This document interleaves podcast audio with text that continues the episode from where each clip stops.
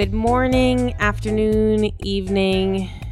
We have reached the end of another week. I am Emily Jane Fox here with my co host, Joe Hagan. Hi, Joe. I'm exhausted. We did it. Barely. Yeah. Why are you so really- tired? What I'm happened this week that could have made you so tired? intake. Yeah, the news intake. It's been like the fire hose to the face uh, all week long with hurricanes, social unrest, propaganda, lies, conspiracies.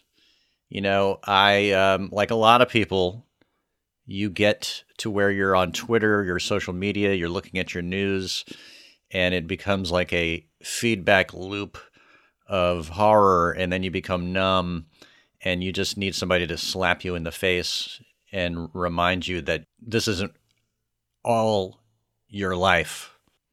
I, I, I'm very depressed after this week. Well, I'm here to slap last you in week, the I. I remember last week I was like, I'm optimistic. I'm optimistic. This week was like the battering ram that sort of like uh, crushed the tin can. That was by design, though. Like, yeah, the Democrats' message during the DNC was a moment of hope and a way to uplift you. And the message of the Republican National Convention is the exact opposite. It is they're coming for you in your streets, white people. The Law and Order Party is here to save you from the social movements that are pushing progress in our streets. Uh, the the coronavirus doesn't exist in this world. President Trump has done a remarkable job of pulling our country out of a pandemic, despite all evidence to the contrary. And our president is a man who is empathetic, kind, and father of the year every year. That's the Yeah. message that we've gotten this week. It's not it's not uplifting. It is deeply delusional. But I'm I I hear you when you say that you wanted a slap in the face, and I'm going to give you one. Thank you. I am three hours behind you. So I woke up this morning, sort of, I always wake up this morning, sort of already through the day. Six o'clock, which is nine o'clock on the East Coast. And Jared Kushner, the Fresh Prince of Kalorama, had already done a series of interviews on Thursday morning. And what he said was he was going to call LeBron James today. Yeah, Now- I saw that. Now, the NBA's two teams in the NBA decided to, in protest, say that we are not going to play our games, which is a decision that on Wednesday night, when they made the decision, was across the board lauded and widely praised as a real inflection point. And you don't have to Mhm. care about sports to care about that story. And it has ramifications that are wide widespread and really important. And we can we can I want to go into all of that um, in the interview that they that you and I do. But Jared Kushner said, I'm going to call LeBron James, and I want to make this not an emotional thing, but I want to make this a practical conversation where we can talk about actual concrete solutions rather than the emotional argument that they're trying to make. And it's really nice that the NBA players have the ability to not go to work for one day. They're very fortunate.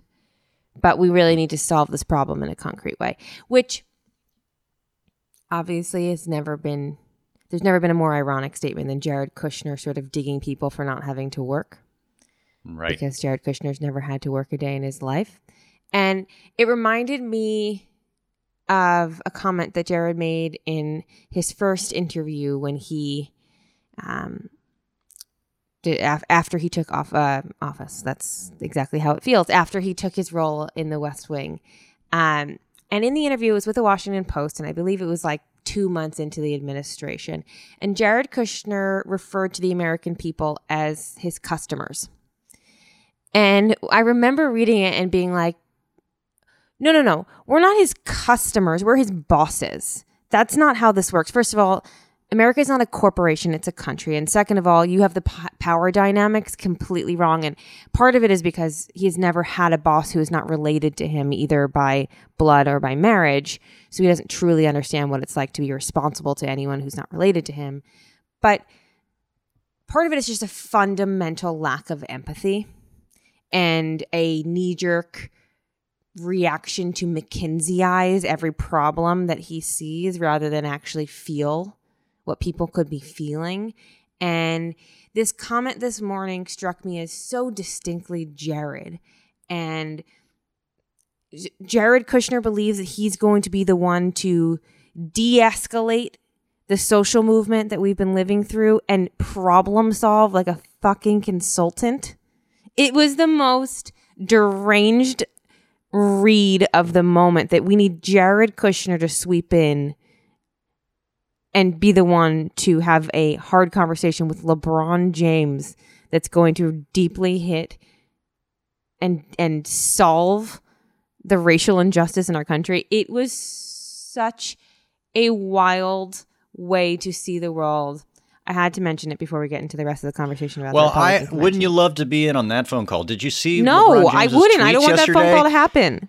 He was like, he's incredibly angry and passionate as he should be. He was on the all caps on Twitter yesterday, but and he's actually doing something mm. for the country. He started a voting initiative. LeBron James did, you know, to get uh, black people to the polls and to protect their right to vote.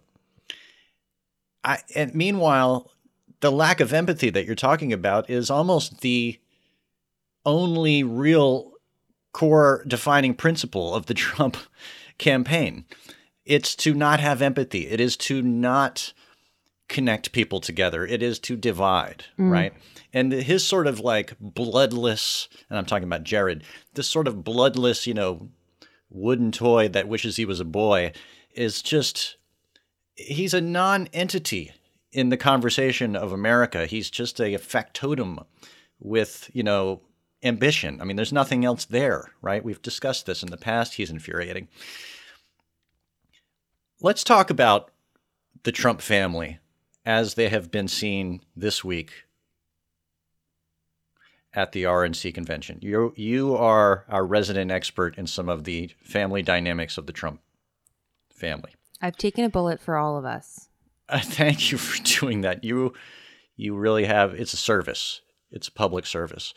But you know the they were um, the faces of this kind of uh, propaganda operation that we saw this week. I mean, any the the the moments after any of these convention nights has just been one giant fact check, right? That is almost mind blowing in in the amount of lies and distortions coming out. But tell me what you saw. Okay. I feel like I have PTSD from all of my reporting on on these people, but I'm going to bring it to you here because that's what that's what we do here at Inside the Hive. So, yeah. explore your feelings. Things. A couple of things. When I was reporting my book about the Trump kids, a bunch of people told me at the time that Donald Trump, before he was President Trump, barely knew who Lara Trump was, his daughter-in-law, who's married to Eric. Yeah. Until the campaign, because he started watching her on Fox News. Like he wouldn't necessarily even remember her name all the time. But when he started seeing her on Fox News and how telegenic she is and how effective she was as a surrogate for him in that medium, he actually started realizing that she was part of his family and married to his youngest or his second youngest son. And uh, the that nugget of reporting has come back to me a bunch of times as I've watched the RNC this week because you saw his adult children use this moment to sort of like prove their love to their father. Yeah. And it is such a bizarre thing, particularly as you watched uh, the Biden family speak about their grandfather. The Biden family speaking about their grandfather and their father last week felt like an actual family where they were recounting what it's like to have Joe Biden as their father and as their grandfather. The grandchildren were talking about what what kind of ice cream he likes and how he eats ice cream out of the freezer and how he calls them almost every day and it felt like how I would speak about my grandparents probably. And the Trump family recalled no such memories of of Right. family togetherness, and that's largely because because there was not a lot of family togetherness. Uh, but it also speaks to the kind of man that Donald Trump wants, uh, that Donald Trump is, and the kind of uh, children that he wants. He wants children who will be loyal foot soldiers to him, who will praise him, who will speak directly to him and say, Daddy, I love you. You're the best father. You're the best president in the world. That's just, it's not how you speak to your parents. It's not how you show them that you love them. But it felt like the exact way that that family operates is that they need to bow down to their king and they are constantly in fear that he will leave them if he doesn't. I mean, I, so much of their psychology has to do with the fact that, at least for the three eldest children, that, that their father did leave them for another woman when they were 12, 9, and 6, or whatever the ages were, or something like that. And in different ways, that's manifested for them as adults. Uh, but primarily, it has been, I, I think, a feeling that if they are not on their father's train, that he will leave them behind. And that sort of constant parental fear that they will be abandoned by their parent has has guided a lot of their adult decisions and uh, to see that play out on national television on such a great stage just felt really sad to me and there was a lot of talk about um, Kimberly Guilfoyle, who is Don Jr.'s girlfriend, and about Don Jr. and his eyes. And it's a funny thing when the first night of the Republican National Convention, the term that is trending is cocaine or cocaine Yes. eyes. Um, I mean, say what you will. I have no idea what happened before. I've tried to report it out. No one wants to talk to me about it. Um, but but it just is not a good look. It's it's funny. People also talk about um, this this power struggle within the family of who's going to be the heir of the Republican Party. Is it going to be Don Jr., who's become this sort of populist hunting, get your Annie, get your gun voice in the Republican Party, or Ivanka Trump, who's become princess of the universe in her own mind, and it, the way I, I know it from my reporting is there's actually not a power struggle between the two of them. They kind of don't really interact that much. Um, they just serve very different purposes. I don't believe that Ivanka Trump wants to be president. I think she wants to be princess. And mm-hmm. I think Don Jr. has actual political ambitions. I think that if Ivanka Trump, if you were to tell her tomorrow that she could be head of like the World Bank or the IMF or a UN ambassador who could go on stage with Queen Maxima of the Netherlands. Like that's what she wants, right? I don't think she like actually wants to be in the White House grinding it out every day. Don Jr. wants wants that. So I don't I don't actually think that there's this power struggle between the siblings. I think they just want they're on very different tracks. But Right. Well, you know, it's interesting what you're saying there. I see Don Jr. has got this ambition, and he likes to be a, a a speaker and a media figure. What he lacks that Donald Trump has that defines everything that you're talking about is the essential narcissism. Mm. I mean, the reason that the kids are all like this is because he's a narcissist and he sees everybody around him as an extension of himself. And to the mm. degree that they benefit and underline and italicize his narcissistic tendencies is the degree to which he likes them, quote unquote, mm. right? He everybody serves a use. They do not have any sort of and that goes for the American people we're we're seeing. That goes for you know, if you're not a voter, if you're if you're not compelled by his celebrity and his bellicose propaganda, then he has no interest in you. Okay? That's the, you know, the psychology of this narcissism is defining everything. That's why I don't see Don Jr. He could take up all the kind of like whatever the platform is of the of the Trump Republican Party at this point. It's hard, even hard to know, right? It's just like primary colored, you know, brittle um, iconography of flags and eagles and you know vaguely something about taxes in China, but no, you know, but we don't actually do anything about it. And when we do cut taxes, it doesn't actually have any benefit for the people on the ground that are actually, you know, supposedly his working class base. it's all just a fraud. And I don't think it's a fraud that Don Jr. will ever be able to prop up on his own. Mm. Is my is my read on it. Mm. I really do think that once Trump uh, is seen to have been a loser, the loser that he's desperate not to be, that a lot of the fiction that we've seen this week will not be supportable any longer because it's a faith based concept of this self propelling celebrity winner thing. You know, it's about power. And once the power is gone, once he's a loser, I think a lot of these other people are going to fall down on their face and not be able to take up the mantle. Maybe that's being optimistic. You know me. But uh, anyway, so I'm gonna come in as I'm gonna come in as a dark cloud, and I'm really sorry. Don't I don't want to crush you, but I'm gonna crush please you. Please do. Yeah. I'm No. gonna do it. I'm already I- crushed. I am scared he's not going to be a loser.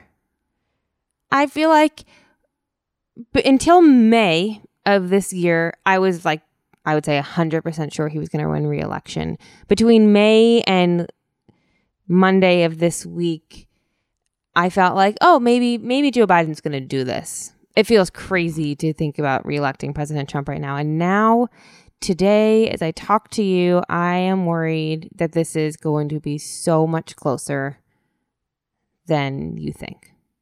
right. Like, this is going to be really close. And I genuinely don't know which, which way this is going to go. No one does. There are people who will tell you that they do, and maybe they maybe they do. I really don't know how this is going to end up, but I do have a, a really strong feeling that this is going to be much closer than you want it to be, that it's going to be much closer than the polls tell you it's going to be. And there is a real part of this country that wants to reelect this president. And we don't hear from them. We talked about this last week. We don't hear from them because most reporters are not there and because people don't trust the polls and because people are embarrassed to admit that they would want to vote for this president again, but it's happening. And to ignore it is to make the same mistake that people made in 2016. And so I would just say it's real that we can't forget that just because people personally support Joe Biden and can't imagine who would vote for Donald Trump, that there aren't people who would vote for him. Well, and I I agree with you, and I do think it will be a nail biter. There's no getting around it. You know, the, that's how these that's how it's worked for the last many election cycles. I mean, even when it was Romney versus Obama, people were biting their nails up to the last minute. It wasn't clear. It's not going to be that clear. But uh, and and by the way, uh, this morning, um, Jonathan Chait of New York Magazine uh, tweeted out uh, that um, support for Black Lives Matter in Wisconsin has gone from plus 25 to plus zero, that it had Wow. evaporated. And, you know, we're watching what's going on in Kenosha this week. Um, all kinds of horrible violence, there's unrest. And that's happening simultaneously to this Republican National Convention where they're saying this is Joe Biden's America. It's absurd on its face. you know, Tell us why that's time- absurd. because it's sort of as as uh, as the Times put it today. You know, uh, the GOP is promising to, uh, or or it's saying we're going to fix all of this, but oh by the way, there's this problem. You're actually in charge right now, and you know the animating um, anger and unrest uh, is has been uh, is connected to Donald Trump's presidency. Of course. he has inflamed this divide. He has consciously ignored the cries of people who were complaining about uh, you know police brutality and and these senseless murders. So he's inflaming it and then saying that he's going to be the solution to it. Now, you know the degree to which and this is where uh, it's up to Joe Biden and Kamala Harris to counter program that. You know, I'm sitting here today and I was thinking when I was reading this about support for BLM in Wisconsin, uh, you know, Kamala Harris needs to go to Kenosha. Mm. She needs to do a press conference and describe what is on the Biden Harris platform that is going to fix this mm. and to show what leadership is that you can go there and call for peace, ask questions, talk to people on the ground, connect, and make it better, right? And I don't see them doing that. I hope they do something like that, but there is a sense that um, we need them to step up and counter program. Well, there's a there's a leadership void, right? It's so clear, and the the notion that Donald Trump is going to save us from Donald Trump's America is kind of a crazy thing. It's, it's asinine. Yeah. But if you if you want to, you can step up and fill that leadership void. It's the the gap is so wide that all you have to do is like just show up. And so there's an opportunity for for Joe Biden and Kamala Harris to just show up.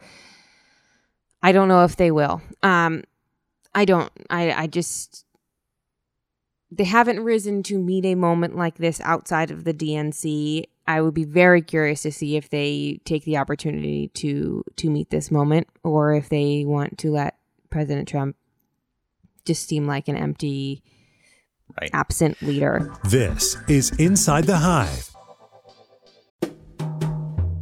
Hi, it's Radhika Jones, editor in chief of Vanity Fair.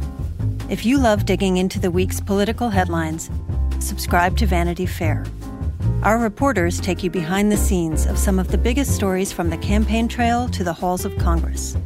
Just for our Inside the Hive listeners, save 15% on a yearly digital subscription to Vanity Fair with promo code POD15. That's vanityfair.com, promo code POD15 for 15% off one year of all you can read, watch, and hear.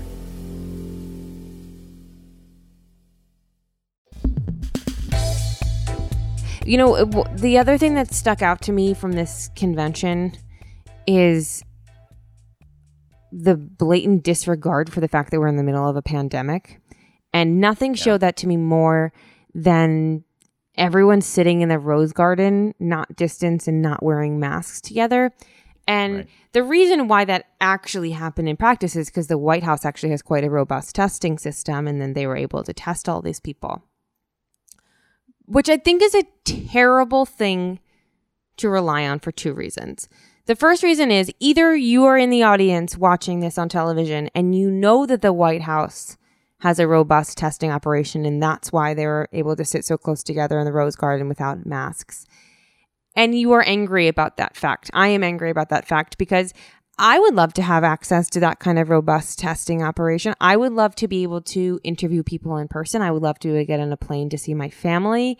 I would love to be able to go to the doctor's office without worrying if I'm going to get sick. And if, if testing, if rapid testing were easy and widespread and available to me, I would be able to do all of those things that are way more important than going to see a live speech that could have been recorded in a safe, distanced way. So either you know that the testing operation is there and you're mad about it, or you don't know that the testing operation is there and you think it's okay to behave in that manner where you're just with a huge group of people sure. without masks, without knowing who's infected.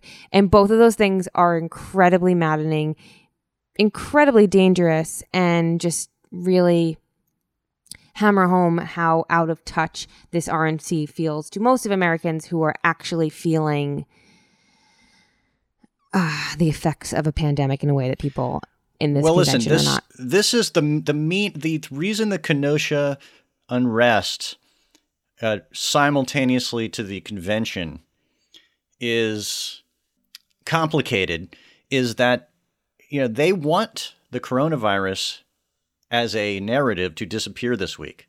It's perfect for them to talk about law and order, and we had Larry Kudlow, uh, you know, at the convention talking about the coronavirus in past tense this mm. week, right? It's all part of a narrative to make it look like it's in the rear view, it's not in the present. You don't have to worry about it. We're pretending it doesn't exist. We're fist bumping after our speeches. You know, this is like exactly, uh, you know, in many ways, people have been asking, well, are they going to address this unrest? Or they got in, in many ways, this what's going on in Wisconsin has has served, you know, their narrative interests to make it all disappear. Of course.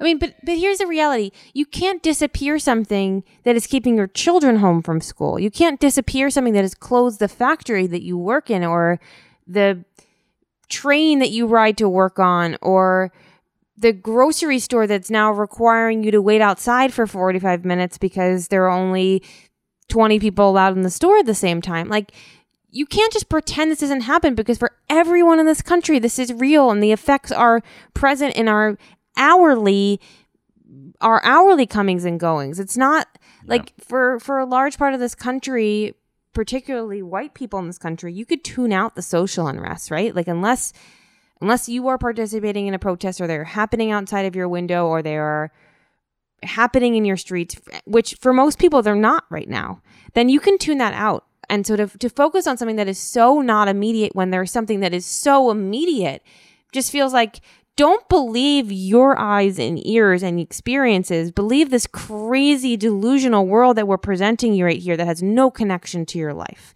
And So there's my question for you. Do you think this was an effective convention? I mean, we can't know whether there'll be a bounce. You know, the ratings are roughly in parity with the DNCs. It's not like that's a real measure of anything, you know. But do you think that it's doing anything other than just giving comfort to the base? No. But but I also think that conventions are dumb and Yeah. most people in this world do not watch them. The vast majority of this country is not watching either of these conventions.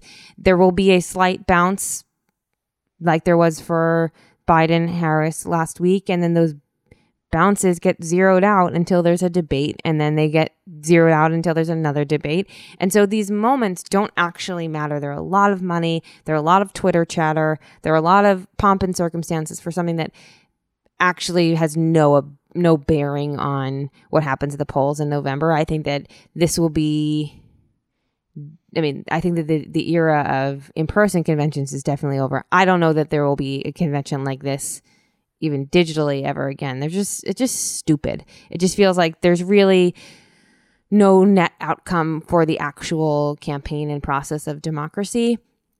So even if this message is effective for his base, which maybe it is, it does nothing to convert new voters, I don't think, because most people aren't watching it.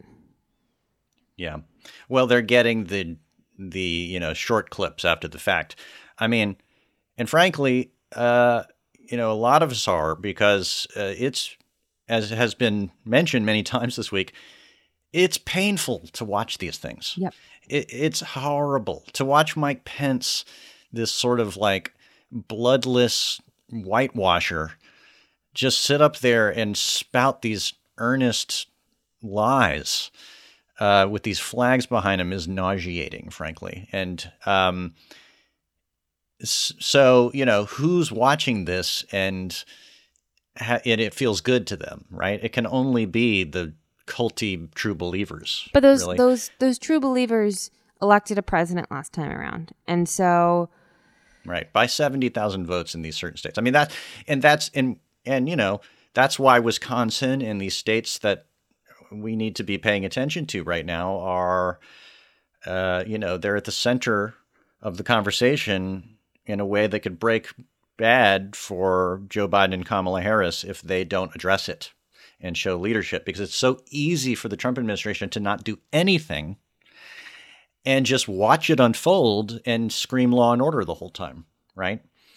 And you know, trot out these this couple from Missouri, the Tweedledum and Tweedledee, like with their, you know, these idiot suburbanites with their rifles. I mean, as I mean, the fact that they rolled them out that just shows the they put them in the convention. It just shows that they they're so brazen, right? And they don't have to do anything. They all they have to do is make media noise and outrage the media and trigger everybody.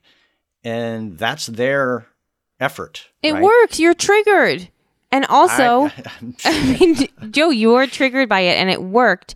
And the, my my issue with that was not um like, of course they did that. That's straight out of their playbook.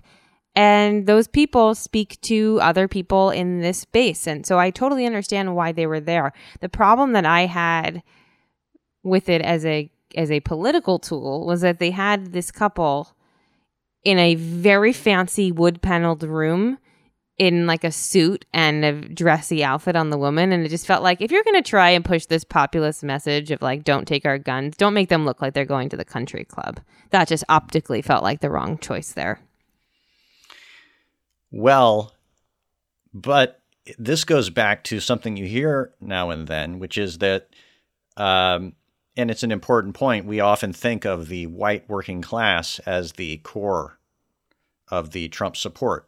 But in fact it's them.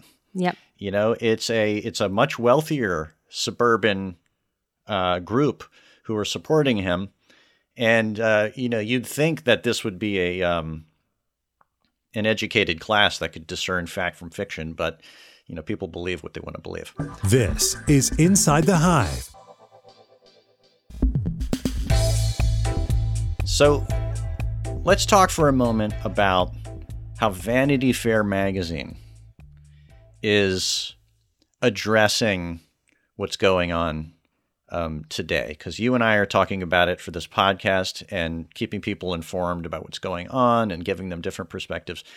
But uh, the magazine this month has produced really what I think will be a historic issue of Vanity Fair that people will look back on. It's a milestone issue. It is one that was guest edited by Ta-Nehisi Coates, uh, the author and and and critic and journalist addressing uh, the Black Lives Matter movement, everything that's happened this summer in the wake of the George Floyd protests, what the ramifications of it are, and it's really a kind of an incredibly gorgeous um, issue. There's a gorgeous, gorgeous portrait of Breonna Taylor on the cover. It really feels like such an important marker of the moment that we're in. And it, I could not agree with you more that it feels historic and it feels timeless and it feels like such a statement. And I feel very proud to work at Vanity Fair always, but I feel particularly proud this week. As you said, it was it was guest edited by Ta-Nehisi Coates, and you got to talk to him I guess he's technically our boss for the, for the week. yes, he uh, was so, our so you got boss. to talk to the boss and um, tell us tell us a little bit about what you guys got to well, to talk about. You know, it, this is a great time for this issue to have arrived because it really underlines what we should be thinking about when we're looking at what's going on in Kenosha and around the country and the reaction to it. LeBron James, you know, what's happening with the NBA, you know, a reminder that even in this news cycle world, the Trump news cycle world, in which last week seems like five years ago already, things changed so quickly, right?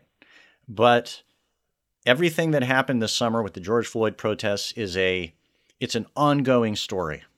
It is a story that is not going anywhere, and it has incredible political power that could change the dynamics of this country politically one way or the other. And at the but at the core of it is a, a vision of what justice means in this country and what is the identity of this country and what does it mean that everybody that you know that we live in a, in a, in a society of equality so this issue is kind of a celebration and a memorialization of these ideas and these values. And it's really kind of got all this kind of beautiful, groundbreaking uh, journalism in it. There's an oral history of the days, uh, first days of the protests with all kinds of amazing voices in it. I just want to point out, as before we segue into this conversation I had with Ta-Nehisi, he uh, was assigned by Vanity Fair to go to Louisville, Kentucky, uh, in the wake, uh, you know, when there were protests around the Breonna Taylor uh, killing uh, by police officers there. And he didn't know what was going to come out of his reporting, but he ended up meeting her mother mm. and sitting down with her and hearing her voice, decided and realized that the piece that he had to write uh, could not be told any better than just her voice. Mm. And he does a kind of you know, as told to oral history of her life and with her daughter and humanizes her in a way that, you know, I read it yesterday before I was going to interview him, and uh, I haven't cried reading a piece of journalism in a while. But I did, and it was involuntary, and I was even surprised by it, but it was really, really powerful. And it just was yet again a reminder of what great journalism can do, Mm. um, why what we're doing can be important, and why, uh, you know, when two people like Radhika Jones and Ta-Nehisi Coates come together to with a big staff like the we, one we have and bringing in, you know, new writers and new thoughts and with a kind of mission, um, that great things can happen. And that's something we can think about more largely politically right now. I couldn't agree more. You and I talked about this yesterday, actually, and um, I think we think about this all the time. But oftentimes, when you're set out to do a profile, um, you'll hear someone who you're writing about, and you'll say, "Oh, this person can talk about themselves way better than I could talk about them." But you have to just try because that's the job, and you are the probably the only one who knows that they're better at what they're doing than than you will be in capturing them and so only you are slightly disappointed when you know that it's not quite as good as as it would have been if you just kept something in their wor- words and i think it's a real bold choice to have kept this in her words but i think it was 100% the right choice and particularly in this moment when um I think it's just so important to have everyone speak for themselves and let the power of their own words be heard and the, the different perspectives on on what we're seeing is just so incredibly valuable to hear people in their own voices and words. I think that that is something that we should carry through into the rest of this election cycle. is like we should hear people who we don't normally hear in their own words, whether that is BIPOC people who we have not given the platforms to before, um, whether that is turning over a magazine to a different voice, whether that is listening to Trump voters in the middle of the country, uh, and and actually hearing what they have to say and why they're supporting the president for the second time or newly supporting him. And I think that we just have to be more open to hearing people in their own experiences and getting uncomfortable and getting into other people's heads and feeling s- at least sympathy for people, if not empathy. And that's just a message that I would like to carry through in, into the rest of this election season and, and going beyond that. That was really beautifully put. And I think the way in which journalism can be empathetic is something we don't uh, talk about enough. And that's something that uh, the core vision of, I think, what Ta-Nehisi Coates brought to Vanity Fair for this special issue is exactly that Mm. empathy and empathy in journalism. So let's listen now uh, to my conversation with him, uh, which for you journalism nerds is uh, also going to be nice to hear too, because we get into the sausage making of uh, of making a magazine. So um, let's listen now. Ta-Nehisi Coates, welcome to Inside the Hive. We're very proud to have you here. Thanks for taking the time to talk to us today about the September issue of Vanity Fair, which you guest edited. Now, a lot of people don't know exactly what that means, and it can mean different things, but that means basically you uh, took over the driver's seat and you had your way with the machinery uh, behind Vanity Fair, this great American magazine. Tell me, like, how this came together. What was the genesis of you coming into into this uh, issue? You know, the better way I would actually think about it is like if uh, I, I don't know if you remember this, but back in the day when you got your driving permit, you were in the driver's seat, but the person that was teaching you how to drive had a steering wheel on their side too, and they could take control whenever they needed to. Was that Radhika Jones? And that was Radhika. yeah, I love that image. I love that image. so, so, So that, that, that, that was Radhika. Um, you know, it came about because we had been talking about another story uh, that did not uh, quite come together.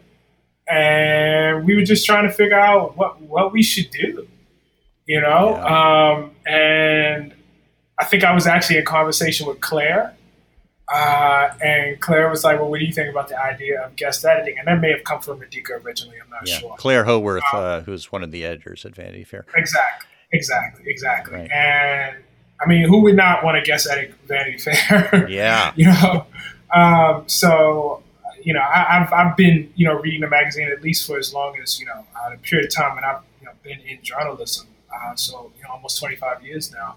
Yeah. Um, you know, I, I came up in a way where that was what we all ascribed to. This was a, a different era in the 90s in terms of where magazines were, Right. uh, both as products and, and just you know financially and every, everything. Yeah. And so um, it, it was kind of for me like the fulfillment of a dream. I could never imagine, you know, being able to do that. Yeah. Well, and it's such a interesting time for you to have come into the mix. You know, Radhika Jones has obviously sort of shifted the the kind of focus and tone of the magazine over the last year to kind of be more diverse into who was going to be on the cover and in the in the magazine. And you know, uh, we're in this interesting, you know, inflection point. That's a word that's getting thrown around a lot nowadays, and we hope it's a bigger one in November. But uh, you know, the the inflection point at hand was the George Floyd murder and protests and the Black Lives Matter uh, protests starting in, in May that went into June and, and beyond.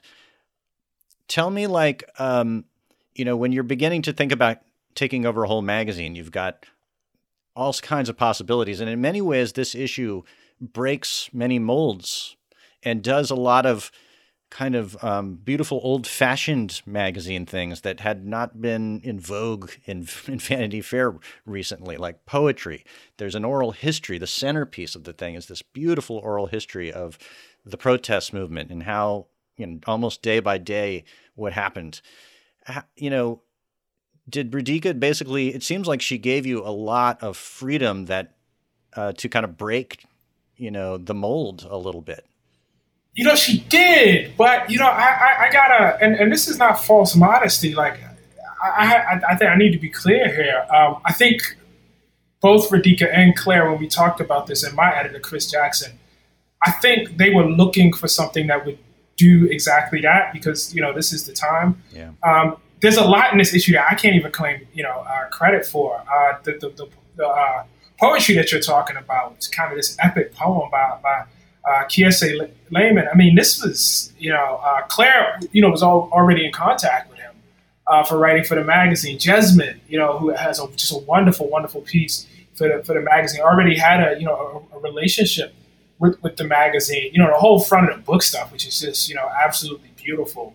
You know, and so it really was a it was very much a partnership. You know what I mean? It really you know was a situation where. Um, there were things that were already existing, or ideas that they were already uh, already existing, or even a, a, a you know an idea of what this should be that was there that just you know really really well matched. Yeah. what I wanted to do. Yeah, well, it's almost like the magazine and you and all the pieces met their moment, right? Yeah, And yeah. um, just to give people who are listening to this an idea of what they might find, maybe they don't have the print magazine in their hand, although a lot of it's online.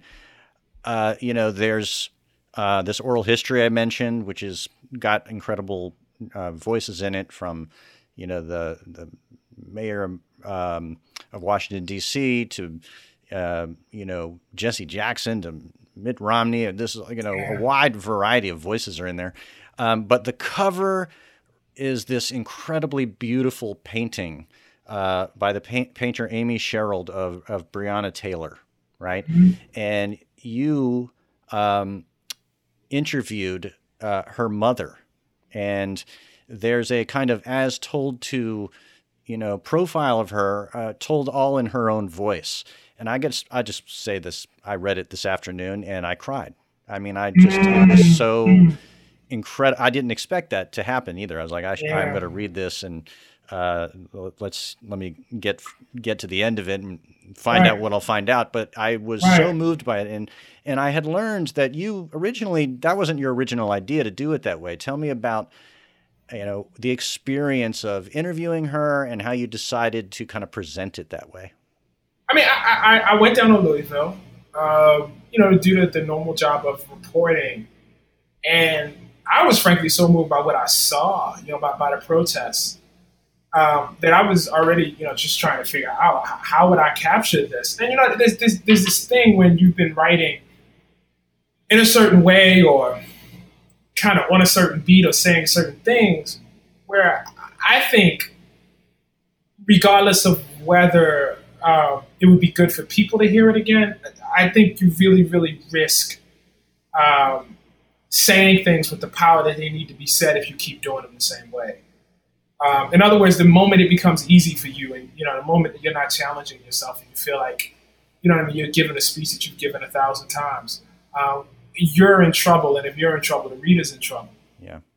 Um, and so, I just um, I felt really strongly I had to do something different that really captured the energy of, of, what I was seeing. And I never quite figured that out. But what I did do is I got, got the opportunity, just you know, the first time for only about twenty or thirty minutes, to talk to, to Tamika Palmer, uh, Breonna's mother. That's right. And actually, Joe, the, the first thing the first piece in, in, in, that essay where she talks about finding out what, what, what happened uh, to Breonna in that memoir, should say. Um, that was in that very first interview. Mm-hmm. And when I heard her narrate it, when I heard her talk about it, it was just so crystal clear to me and so alive and so just filled with like gripping detail that I, I just felt like I, I'm not I'm not gonna write better than this woman is talking right now. Right. I'm just not gonna do that. Yeah. And so um, my notion was, you know, it's like you find somebody doing it better than you know what I mean. Yeah. You can do it. You know, you you you you, you try to tee them up and get them get them in. And so I called her probably like a week or two later after I you know read through the transcript and I said, "This is what I'm thinking. Would you consider doing this?" Yeah. Um, and she was totally up for it. And I, you know, as, as you can imagine, being interviewed four different times for an hour. Um, it's not the most fun thing. No. You know, about your daughter who's been killed. That's not fun. No, it could be, um, in this case, I can imagine it would be pretty emotionally grueling. Yes. Yes. But your decision to do that was so interesting. It reminded me, you know, I love oral history as a form. I think about Studs Terkel and, and some mm-hmm. of the, mm-hmm. you know, um, real pioneers of the form, but like, uh, it gave her, agency to her voice and agency mm-hmm. for her to the story. It mm-hmm. gave it to her, and and I could tell, you know, you know, the well when well done, uh, you know, they have an organic feel to them, even though I know they're shaped by, you know, to some degree by editors, but the details inside of it about her you know, playing double dutch with her daughter and, yeah. you know, just the details of, of like how you had to be good at that and the things that you had to be oh, aware of. It just, brought you into the human details, the specific human details of this woman. Right. You know, we hear her name all day long on Twitter or social media, and it has a kind of like symbolic, you know, um, meaning. But when you right. go into the details of this life of this woman who, you know, had a is into classic cars and knew how to ride a motorcycle, and yes, yeah. you know, it just breaks yeah. your heart um, on a new level. And in a way, you need your heart broken so you can understand what's you going do, on. You know, you can I, look. I, I, understand. You know all of the sloganeering and and everything. And you know, you, you as a journalist, I, I know you're you're obviously very familiar with this. Um, our job is, at least in the kind of journalism we do, um, to make sure that people do not forget the human cost. Um, when Tamika Palmer thinks about uh, her daughter, she doesn't think about a slogan. Um, she doesn't think about a bill that she wants passed in, in her name. She thinks about all of the little small things. She thinks about you know how she was part of a motorcycle club, and then she taught Tamika, and then she taught, taught Breonna how to ride. She thinks about the cars that she loves. She thinks about her making chili. You know, she thinks about her singing. You know, at Christmas time, how she loved to have you know family gatherings. And you got to get that all of that detail in there before somebody can really get the loss because there's a danger of kind of just you know let, letting this stuff just disappear into a melange yeah. you know and you, you, just don't i mean you, you, just don't want that you know you yeah. just don't want that right well it's it's one of the most powerful pieces in this issue and it's so uh, it really is a in many ways a, a, classic piece of journalism, and I think um, that we'll be reading it for a long time. And, and, the same goes for the oral history in here, uh, you know, mm. titled "The Great Fire."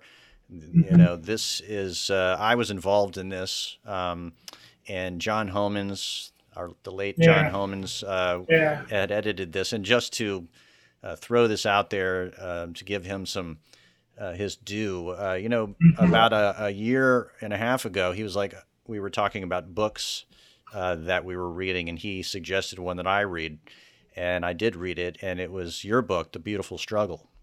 Um, and he, really? yeah, he had been a fan of that book, and he thought it was really beautiful, and told me to read it, and I did. Um, That's wild. That's a deep cut. That's my first book. yeah, yeah, deep cut, man. And he basically yeah. like you know he cared about this piece, and he was the last major piece that he worked on at this magazine before his untimely um, death a few weeks ago. But um, yeah, I, I, Joe, and I'm, I'm, I'm, I'm sorry for Vanity Fair's loss. I'm sorry for all of our, our, our losses as a, um, you know, as, as journalists. It's funny because the brief, you know, uh, intersection that we had was uh, my, my mentor David Carr, who, who, also passed. He was my first editor. Right, I knew him, um, knew him well. Yeah. Yes, yes, yes. And I, I, want to say John edited him at New York. Uh, you know, I might not quite have it right. Yeah, he absolutely did. Yep.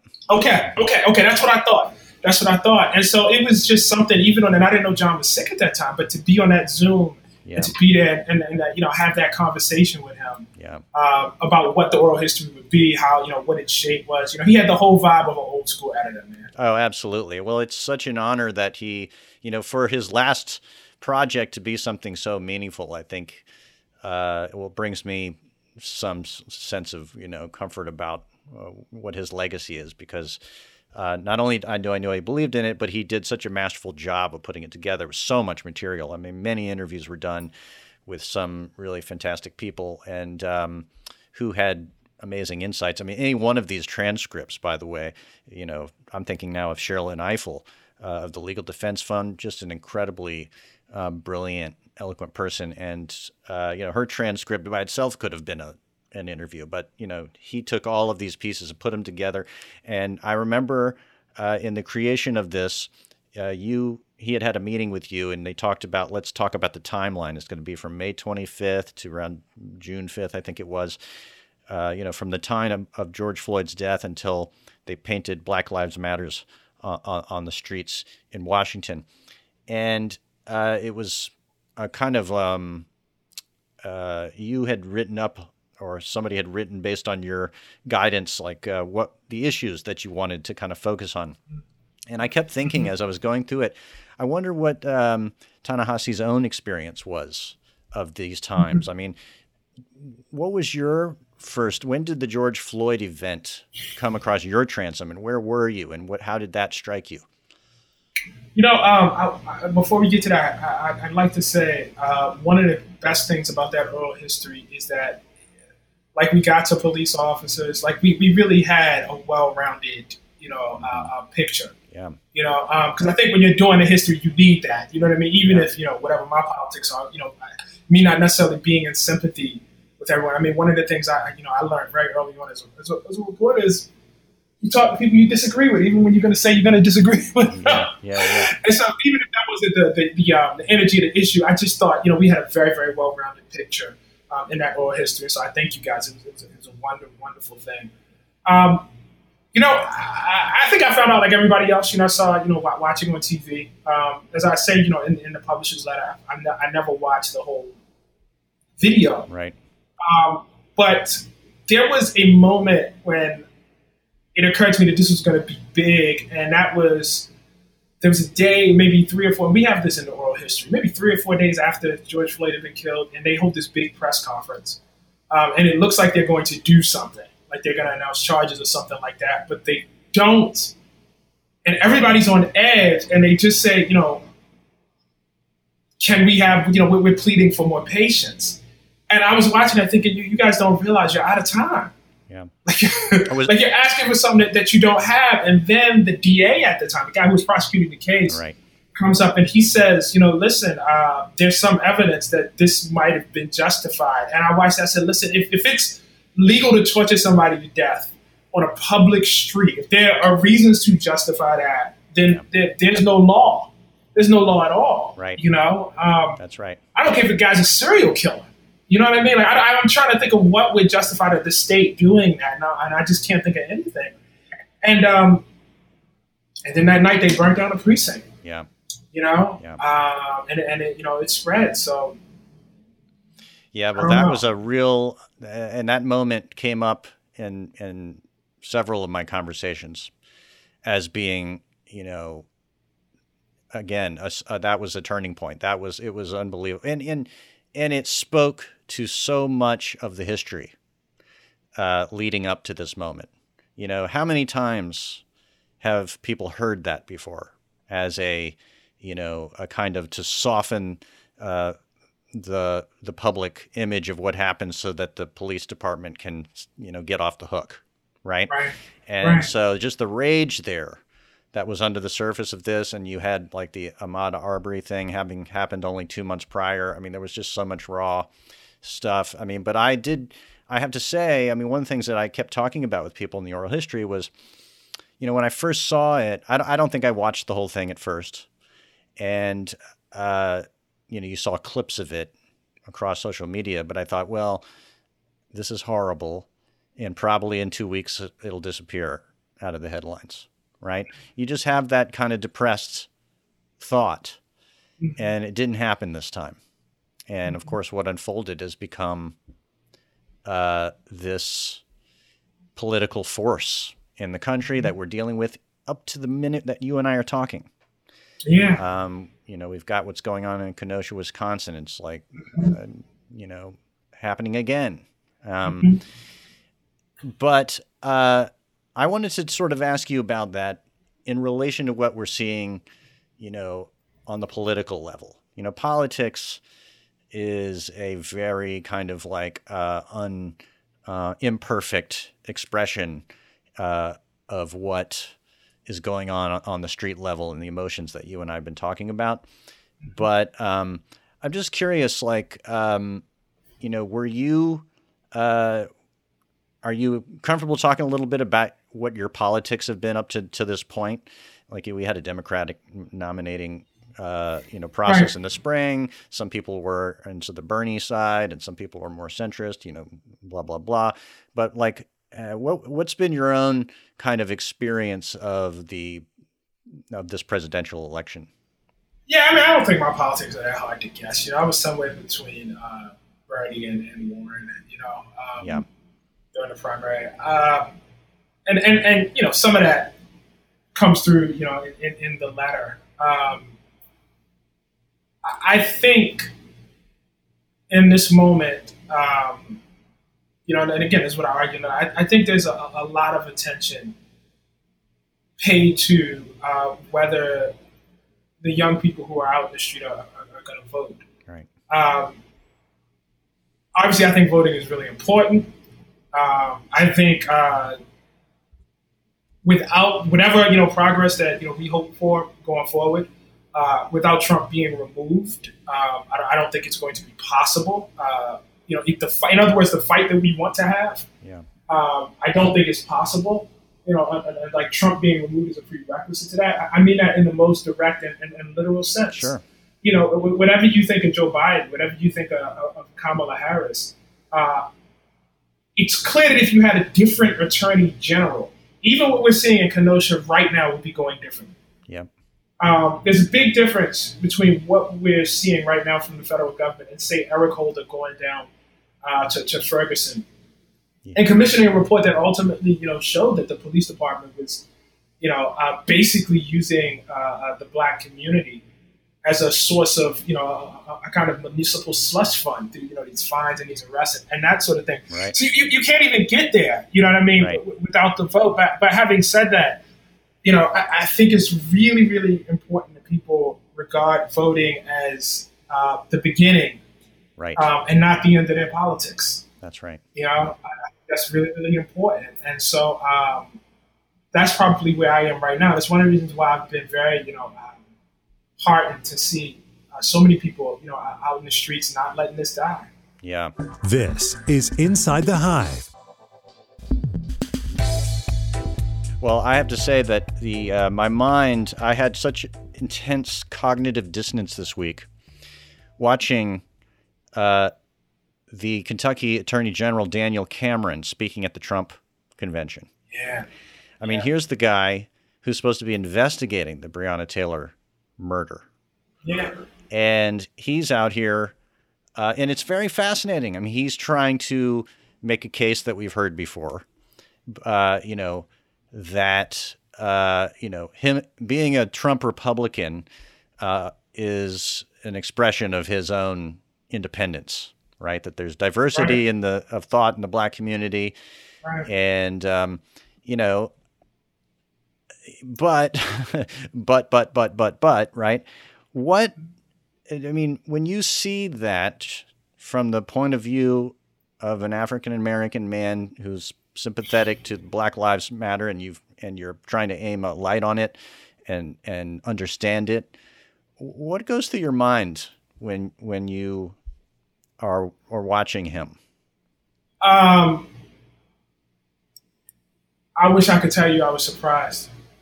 yeah Uh, I, I- I just I wish I could tell you I was surprised. Yeah. Um, yeah.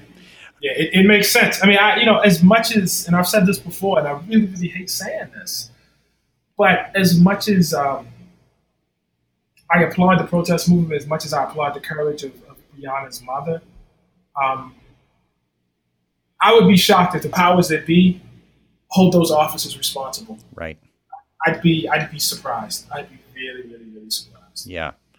I guess I just I I have been and maybe it's just like a parlor game in my mind, but I'm trying to put myself into the head of Daniel Cameron. Like it's Shakespearean, right? I mean, Yeah. what how could he look at this and then get on a stage to defend and advocate for Donald Trump whose racial you know, animus is transparent and explicit, you know? Yeah. So, you know, I am just have been trying to wrap my mind around it and I don't know, you know, um it's in in some ways in this current, you know, world that we're living in, I in the one that I, I don't feel like I have the credibility to crit- criticize him. You know, I'm like, who am I to say, right? If he says there's, you know, he's uh, trying to say, I am also black, and Joe Biden said, you know, if you vote for Biden, quote, you ain't black, right? So that was a gaffe, right? Right. Um, and yet, uh, you know, is it is Daniel Cameron purely a cynic? Uh, I, I don't know. I've, I've, I've given up psychoanalyzing. I know. Well, I I, I started to get know. fascinated with the idea because of.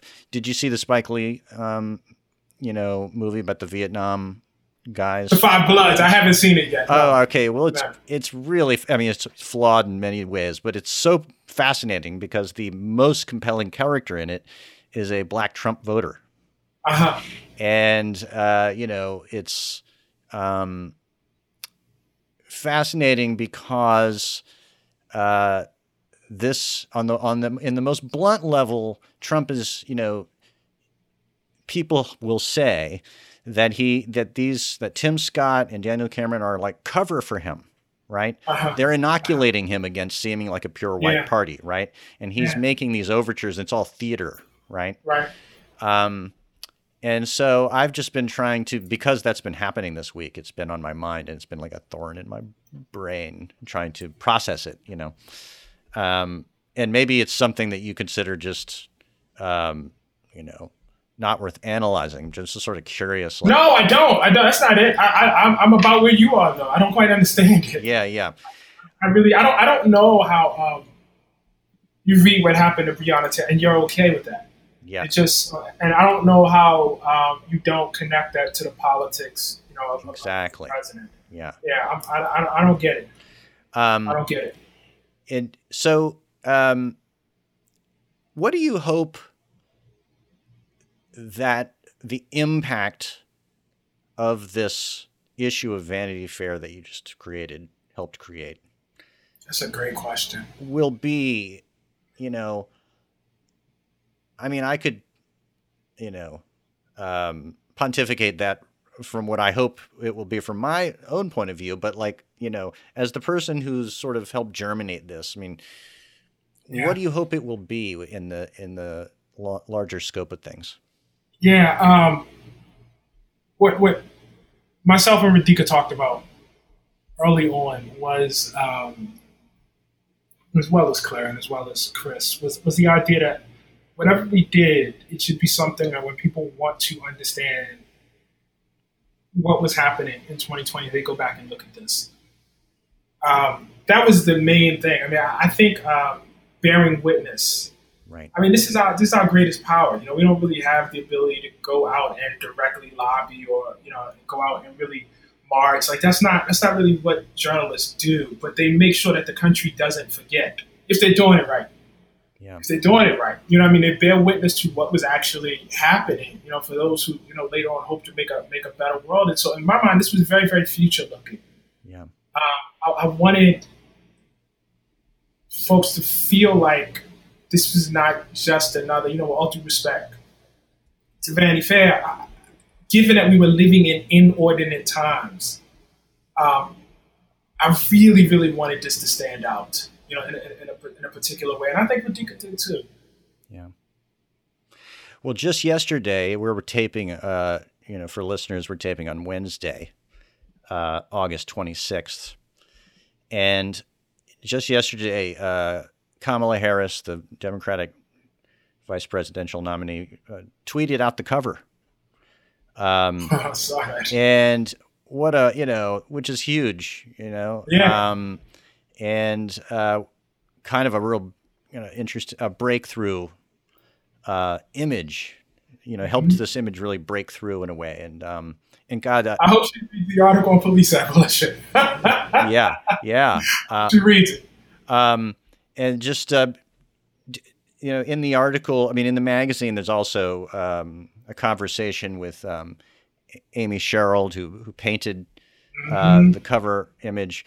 Um, people may know uh, previously she had painted Michelle Obama. I think that I saw that painting in Washington. Um, it's a, a, gorgeous painting. So, like, you know, there's so much special about this issue, I think that it is something that we will definitely look back on as a document of these times. Mm-hmm. And. I feel that uh, you really brought um, creativity and kind of um, intellectual and, uh, you know, just a lot of like soul to the magazine in what you helped do here. And uh, I'm very grateful uh, for having to have been a participant uh, in this issue. Um, so, Ta-Nehisi, thanks so much uh, for coming on Inside the Hive. And uh, do you have any last thoughts that you want to telegraph uh, about this issue that you think? No, I, you know, I, I, would just say, you know, um, I'm, I'm going to use you as a stand-in. Um, I, I want to thank the whole staff, um, and, and, I, want to thank you, Joe. Um, that that the oral history is just tremendous. I hope everybody reads it. Um, everybody was creative, professional, agile. Um, we did this without, you know, um, in, in these times as they demand, with everybody at distance. And it was just a tremendous experience. It was just a tremendous. The creating it was just a tremendous. I mean, it was no harder than it had to be. You know, I mean, think doing things like this are hard, but it was no harder than, than it had to be. And I just, um, I really appreciate the opportunity. Well, we're glad to have had you here, and and as a coworker for this special issue. And um, if you're listening, please seek out this, you know, subscribe to Vanity Fair and you can get it in the mail. Then you don't have to go out with your mask if you don't want to. Um, or look online because it's been beautifully presented at vanityfair.com. Um, thank you again, Ta-Nehisi Coates. And uh, we will uh, hopefully uh, bring you back here uh, at a later date uh, and hopefully in more um, optimistic times. Looking forward to it. Thanks so much. Thank you, man. Thank you to my co host, Joe Hagan. If you enjoyed this conversation, please be sure to listen and subscribe to other great Inside the Hive episodes. You can find these on Apple Podcasts, radio.com, or anywhere you get your podcasts. And don't forget to leave a review while you're there. Thanks to the folks at Cadence 13 for their production work. And of course, thanks to my sponsors. Please support them any way you would support this podcast. We will see you next week.